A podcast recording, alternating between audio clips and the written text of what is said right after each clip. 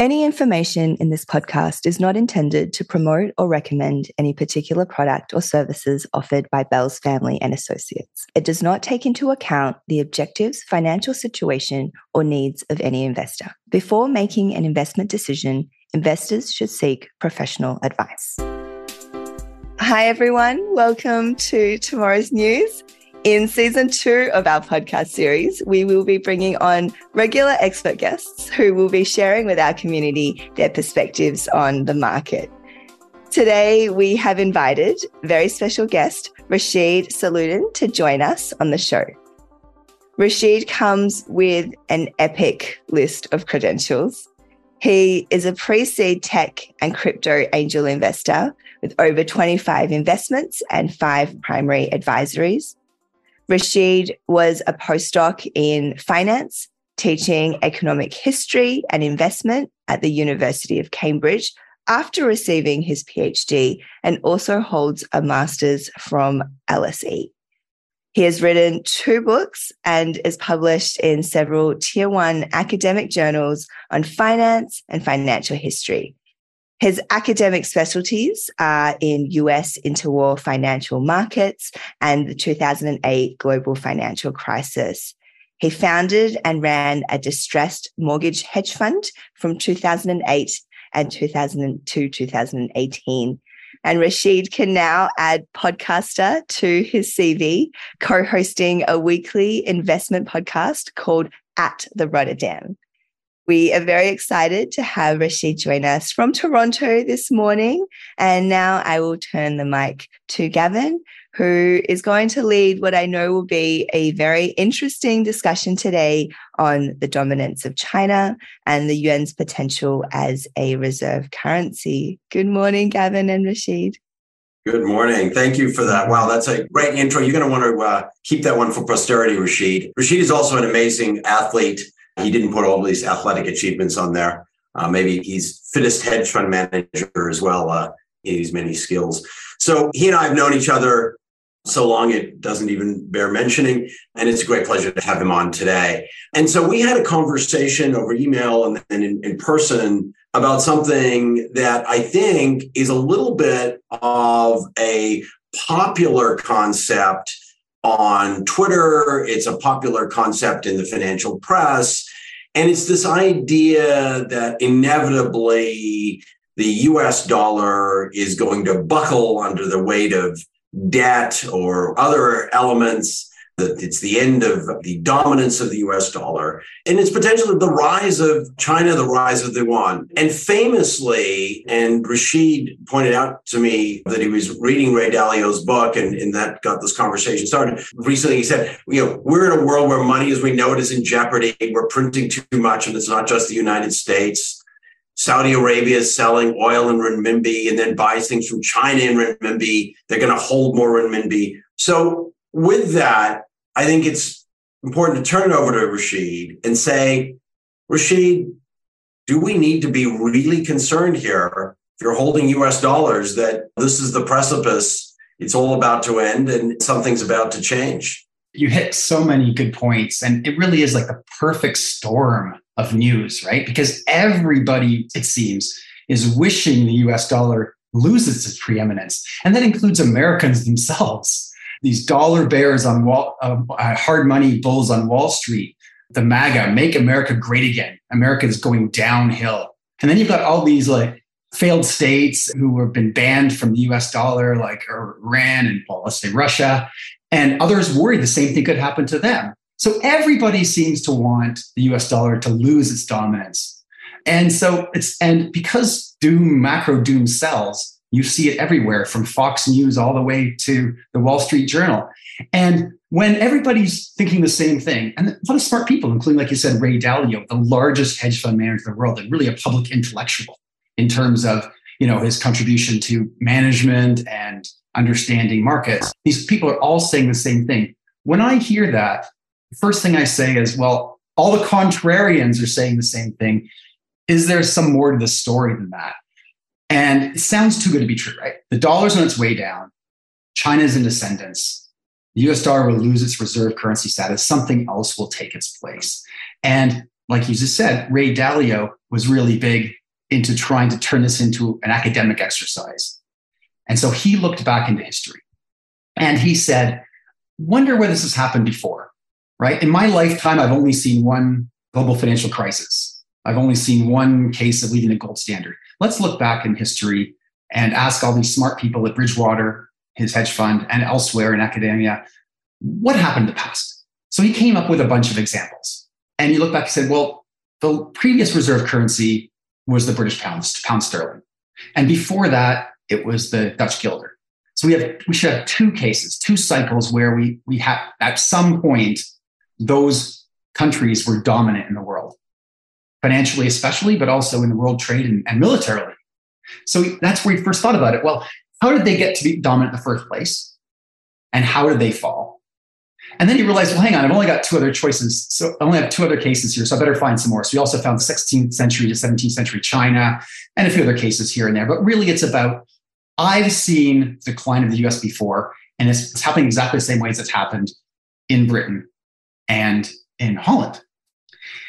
And so he basically says there's this big cycle, this and super cycle. And there's a few things you need to know about super cycles. And the first is that historians do not think this way. Historians in the 1800s and early 1900s kind of thought, oh, let's create these grand narratives of what happened in history. The rise of the workers and the fall of the workers, the rise of capitalism, all these things.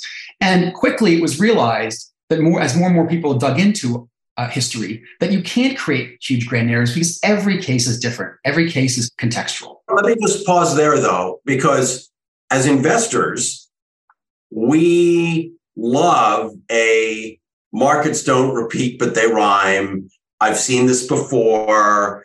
We've overlaid charts. We do all kinds of things that actually suggest pattern recognition is an important part of the investment world. So you're saying, hang on a second, maybe it is or maybe it isn't in investing, but certainly in history, historians don't agree that that's a way to look at history.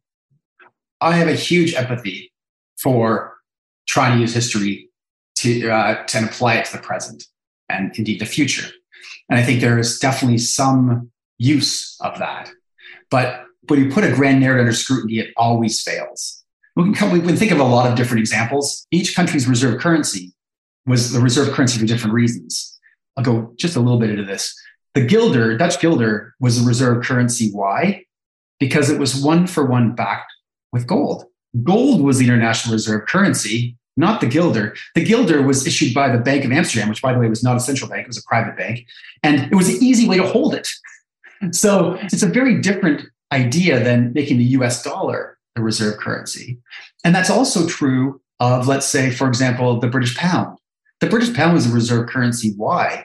Because it colonized half the world, and that half the world weren't allowed to use anything else. And it was also backed by gold, not quite 1-for-1, but pretty close to 1-for-1. And so the way that you have to think about it is if you look at each part of the cycle of each of these countries, there are some similarities on the surface, but when you go deep into it, you realize that each case is completely different and the reasons why they were supplanted were completely different.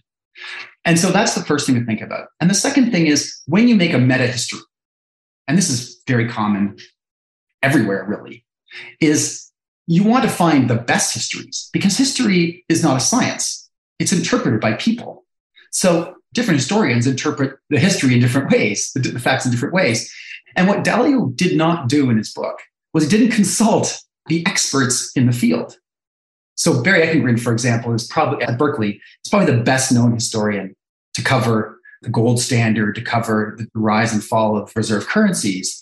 And he's nowhere in this book at all. Meta histories themselves are flawed, first of all. And second of all, they're even more flawed if you don't choose the best historians to base your meta history. Narratives are really good things, right? You're right. We look for patterns. As individuals, we can't help ourselves. We look for patterns in the clouds, in the lottery numbers, whatever it happens to be. We want to see those patterns. So we really are easily convinced by those patterns. And Ray Dalio was too. So really, that's kind of the start of it. So what I'd like to do right now is kind of dig into just a few of the places where context is more important than the narrative. So the cycle goes kind of like this. For some reason, almost always war.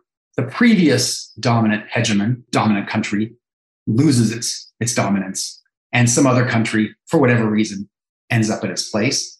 Often, some of the reasons he thinks are education, hard work ethic, better state institutions, et cetera, et cetera. But, so they have some prosperity.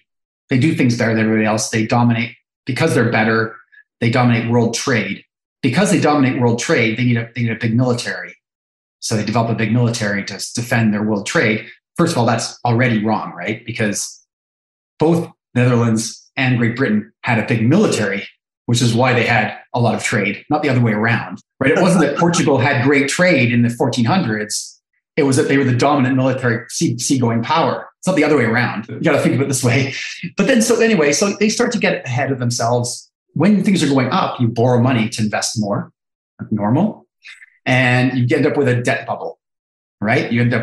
And that debt bubble creates inequality. And that inequality creates trouble, right? Because now the poor people are not winning here. And so they rebel. And his examples are the Russian Revolution and the French Revolution, and actually 1933 in the US, which wasn't a revolution at all. But again, notice that there's not dealing at all with China, Netherlands, or Britain. None of those countries had a revolution during those times. Anyway, so then the taxes go up, wealthy people leave, there's a financial bust.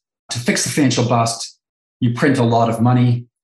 And eventually, you have to politically restructure your economy so that someone else now becomes the new hegemon, becomes the new power. It seems to me, Rasheed, that there's a couple of things that are really important in this. And I think he outlines it. I think you've highlighted this as well, is that war and revolution are a really important component of this change, right? Like if there's going to be a shift, there's sort of war tends to be that moment, if you will. Is that the way the history generally goes and your observation?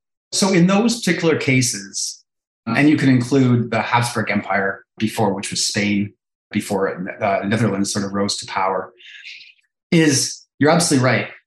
Every one of those cases ended in war, and not a small war, like hundreds of years of war in the case of the move from Netherlands to Britain. Like Britain was isolated from the continental wars, which is why not the only reason. Again, I don't want to do brand narratives either here. It's one of the reasons why. And Britain had two world wars in 30 years to fight. And so that was actually, it's kind of reversed, right? Wars created our financial system. It allowed someone to dominate, not the other way around. It wasn't that the financial system got so powerful that we went into decline and then we got a war. But anyway, that's a whole different story. But basically, you're absolutely right. So if we look at the US and where we are in the cycle with the US, we would say that, wow, for the US to lose its dominance, it's not enough just to have a big trade deficit or have a lower GDP growth than a few other countries. There needs to be war. And this is by Dalio, by the way, not by me. And in his book, he has an amazing array of charts of showing the rise and fall of the US. Funny, though, he doesn't have many charts that show China, comparing to China, right? Because what we're talking about here is if someone's going to replace the U.S. as the global hegemon, there aren't many candidates. Right. So it's not the Netherlands. We're going to default. Yeah, it's not the Netherlands. We're going to default to China, right? So let's look at that argument that somehow the U.S. is falling, it hit its apogee and is now falling back to earth, and China's in its descendants. He uses kind of four measures of the US's fall, I guess. And the first is debt to GDP. And he says, private debt is so high in the US because we're borrowing for future generations to fund today's consumption. So you look at the debt to GDP level in the US, it's 150%. So private debt is 150% of GDP. Well, in China, it's higher. It's 200%. So if you believe that this is an indicator of decline, which by the way, I do not, then China's in greater decline. The second issue is inequality. So his big thing is that for Netherlands and for Britain and for the US, a great sign of decline is we get internal class conflict, conflict of some kind, internal conflict. That never happened in Britain or in Netherlands, by the way. So right away, we're in trouble. But let's say in the US, we think we see conflict, right? Internal conflict. Right. The trouble is that what kind of conflict? Like, it's not class conflict. It's not the poor upset at the rich. And then you say, well, okay, so the US has this huge conflict and China doesn't have any conflict at all. And my response to that is, how do you know? Right. There could be huge distrust, dissatisfaction, but it's not allowed. So you won't know till it's frothed up so far high that you won't even see it. So the idea that the US is in decline because it has internal conflict, I actually don't see it as a bad thing. It's actually in some ways a good thing that we know there's a conflict, that people are fighting each other to get certain kinds of laws passed. Mainly, they're not trying to have a revolution, mainly. And indeed, the US is reasonably unequal and getting worse. I mean, from a Gini coefficient point of view, it's 10 points worse than Australia or Canada. Right. So for sure, it's not your parents or your grandparents' American dream. It's generally no longer possible, if it ever was. So you might say that's a problem, right? Except that China is as unequal as the US. Exactly as unequal as the US. Like literally same Gini coefficient, so same level of inequality. And if you look at wealth measures, like the top 1% or top 10%, they're exactly the same between China and the US. So it's a 10% of the US owns 30% of the wealth. It's exactly the same in China. Right. So again, I'm not saying this is a bad thing. I'm not saying that these countries are on their way to zero. I'm saying they're not really good at the argument that high inequality and high debt to GDP and high discontent are measures of decline, fall apart as soon as you even start thinking about the context and the details of it. Right. And the final one is money printing. Dalio, as you said right at the very beginning. Everybody loves money printing. Dalio hates money printing, right? Yeah. So do most fiscal conservatives because they figure, hang on, the state shouldn't be spending money on this or that. And if we let it spend money, it's going to borrow money. And eventually that leads to more money printing, which eventually leads to a declining currency. China's monetary stock is higher than the US per GDP. That is, there's more money printing going on in China than the US. We have to understand how this happens, right? In the US, it's a little more simple. The Federal Reserve creates reserves for banks out of thin air. And that means the banks can lend more, or it can actually literally buy things, right? Literally with money printed, the treasury can, or the government can using the treasury's printing press. In China, it doesn't work like that. China, banks are owned by the state. The government can just tell the state banks to lend more. There's no Fed reserves or anything else needed here. So again, the monetary stock in China is higher than the monetary stock in the US. So all these kind of 4 points, I'm just trying to show that China in ascendance and US in decline, that the basics of that argument don't fit the facts. The big thing that people like to point out in all of this is that there's this desire for alternative currencies. And we go to the one because we're going to take the unaligned country conforming to, Federal Reserve mandates and so forth. And we say, hey, what's the alternative? Issues are twofold. One is a misunderstanding of what a reserve currency actually is. And the second is a misunderstanding of the difference between a flow of anything, a currency, and the stock of a currency, right? So let's start with the first one. There always have been throughout history multiple reserve currencies. There is no central bank that's just held one reserve currency. In the 19th century, there were multiple reserve currencies. We know the pound was one of them, but Russia held French francs as the reserve currency. It was a second reserve currency. Even now, the US dollars, if you look at central bank holdings, it's got foreign exchange holdings. It's the biggest, but it's not the majority. So they're holding euros, they're holding other currencies. The second thing is building something in another currency is not the same as being a reserve currency. There's no reason we should be building stuff in the US dollar if it's not the relevant benchmark. And a classic example I just read yesterday that Russia is selling oil to India, and the currency they use is the Emirati dirham, which is US dollar pegged, 1-for-1, right? So they could use anything. Yeah. But I mean, India doesn't need rubles and Russia doesn't need rupees. So what do they need? They need dollar pegged stores of value. And then the extent that, do I trust it? Do I believe that if I hold yen, or in the case of Russia, hold rupees, that's a good idea? That's something bad isn't going to happen to my rupees in the future. And we know that, for example, the rupee's been in permanent decline store value. So you might not want to hold it. So that actually brings us to a really important point here, is that what do we mean by reserve currency and what makes a reserve currency? The reserve currency has to be a store of value. Right? What does that mean? So gold was a store of value in the past, and it was the reserve currency for quite a long time. Well, a couple hundred years anyway. And now the US dollar is the reserve currency. It's considered a store of value. The US dollar is the worst currency in the world, except for all the others, except maybe the Swiss franc.